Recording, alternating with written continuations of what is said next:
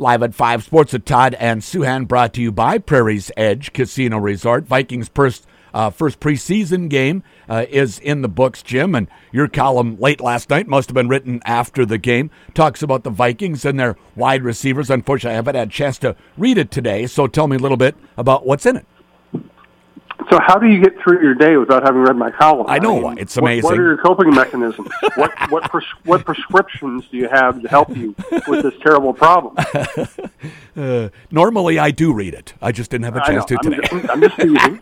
I'm yes. just teasing. Yes. Uh, anybody who works in sports should realize that you know people can get through their days without us or sports in general. So to answer your question, yes, I, I find very interesting competition and a very interesting approach to the position. Obviously, Kwesi Adofo-Mensah's first draft, he traded out of a position where he could have drafted a talented receiver. It looks like he made the right decision to trade out of that, and then he took a safety. We still don't know how the safety is going to turn out. And then since then, he's been accumulating first-round draft pick receivers. Uh, he drafts Jordan Addison, adds Jalen Reagor, adds N'Keal Harry. Uh, Harry and all three of them look good on Thursday night. Mm-hmm. And what I'm wondering is, because Reagor is due to make 2.4 million, Powell was signed for about 1.2 million and has, you know, history in this offense with O'Connell, and is a good punt returner. And Harry is making about a million. You could keep Harry as your fourth receiver and Powell as your punt returner and extra receiver and save some money there uh, by getting rid of Reagor. Reagor played well on Thursday night, but he also played well against some backups uh, it's going to be really interesting to see how they sort all that out. And it's also just interesting that, you know, the way they're accumulating talent at that position. Yeah, and, you know, talented guys, uh, Reagor being the most expensive, and he didn't exactly impress when he came over to the Vikings uh, last year with his route running and so forth. And, and uh, it, you know, maybe he has a, a leg up because he's a, a punt returner too. Would that help his cause? Well, I'm not sure because I think most you know, let's face it, most punts are fair caught yeah. these days, yeah. and uh, it's it's great to have somebody back there who might bust one once in a while, and Reagor might be that guy.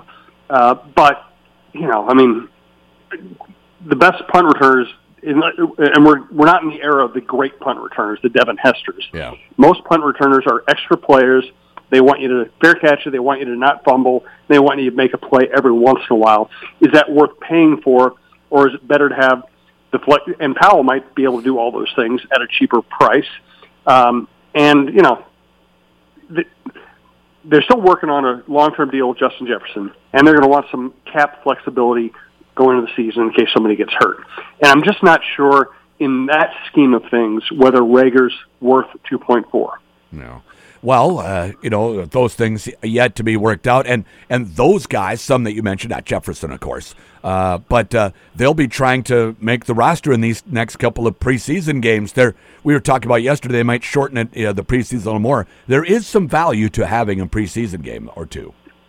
Yeah, I don't think the value is in uh, evaluating how your starters perform. Yep. I think the value is the competition for backup spots for special teams. It's it's really a, a, a grandiose special teams tryout where you also take a look at some position players. Yeah. And now, I think one thing we saw last night is Ty Chandler is going to be a capable backup mm-hmm. running back. I think the fan base tends to get really excited about skill position players who flash early in preseason. I tend to be more muted about it. Yeah. I don't think we saw superstar ability there. I think we saw a good solid backup.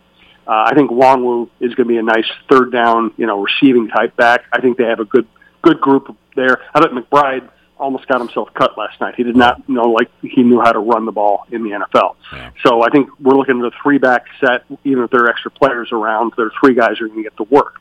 Quarterbacks. I thought Mullens started off a little shaky, mostly because the offensive line wasn't very good, hmm. uh, but then settled in and played well and looked like a, a solid NFL backup quarterback. And I thought, uh, you know, I thought Hall just did not look good. And we can make excuses for him. First NFL game, new system uh, not a great offensive line in front of him. All those things are true.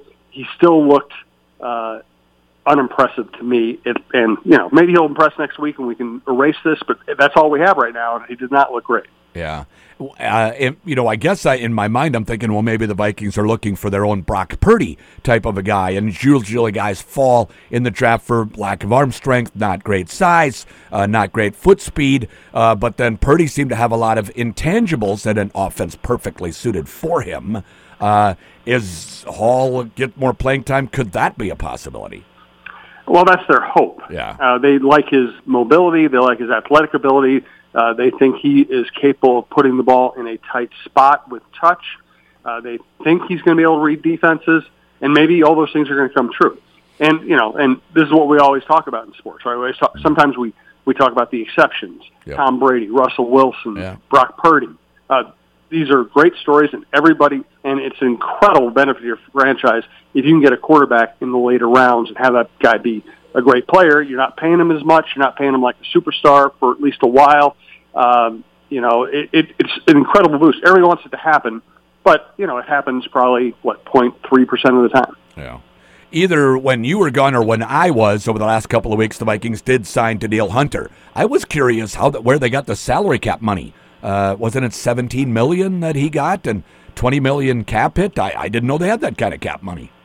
Yeah, I, as I always say, and the reason I don't worry too much about cap stuff, while fans really seem to worry about it a lot. Mm-hmm. I, I've just I don't know that I've ever seen an NFL team not keep a player that they really wanted, not sign a player that they really wanted, not re-sign a player that they really wanted. Uh, and frankly, I do a podcast with Jeff Diamond, the former Vikings general manager. He always said, you know, he's probably going to end up doing a one or two year deal uh, for a salary that starts with a two, and that's exactly how it played out. Uh, Jeff was a little surprised it wasn't maybe a two or three year deal. Uh, you know, it wasn't a longer deal, but this gets him in camp. Kicks the can down the road.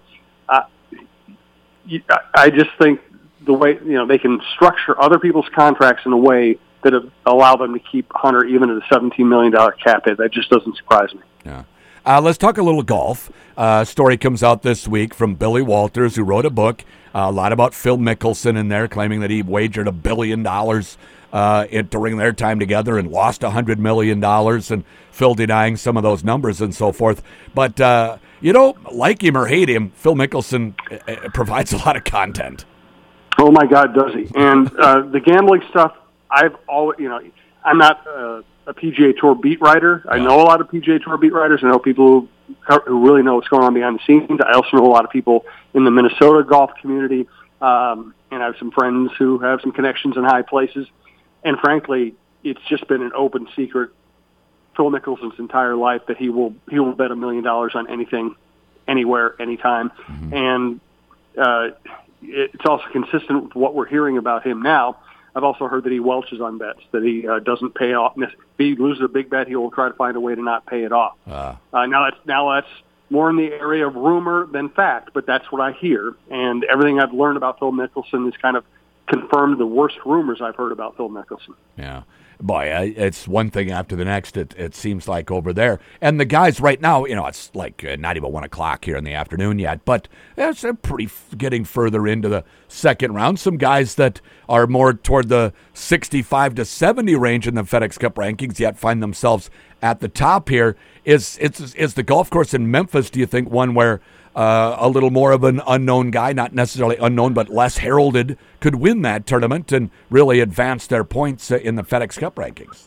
I never really know how to predict golf because yeah. you know they're all such great ball strikers.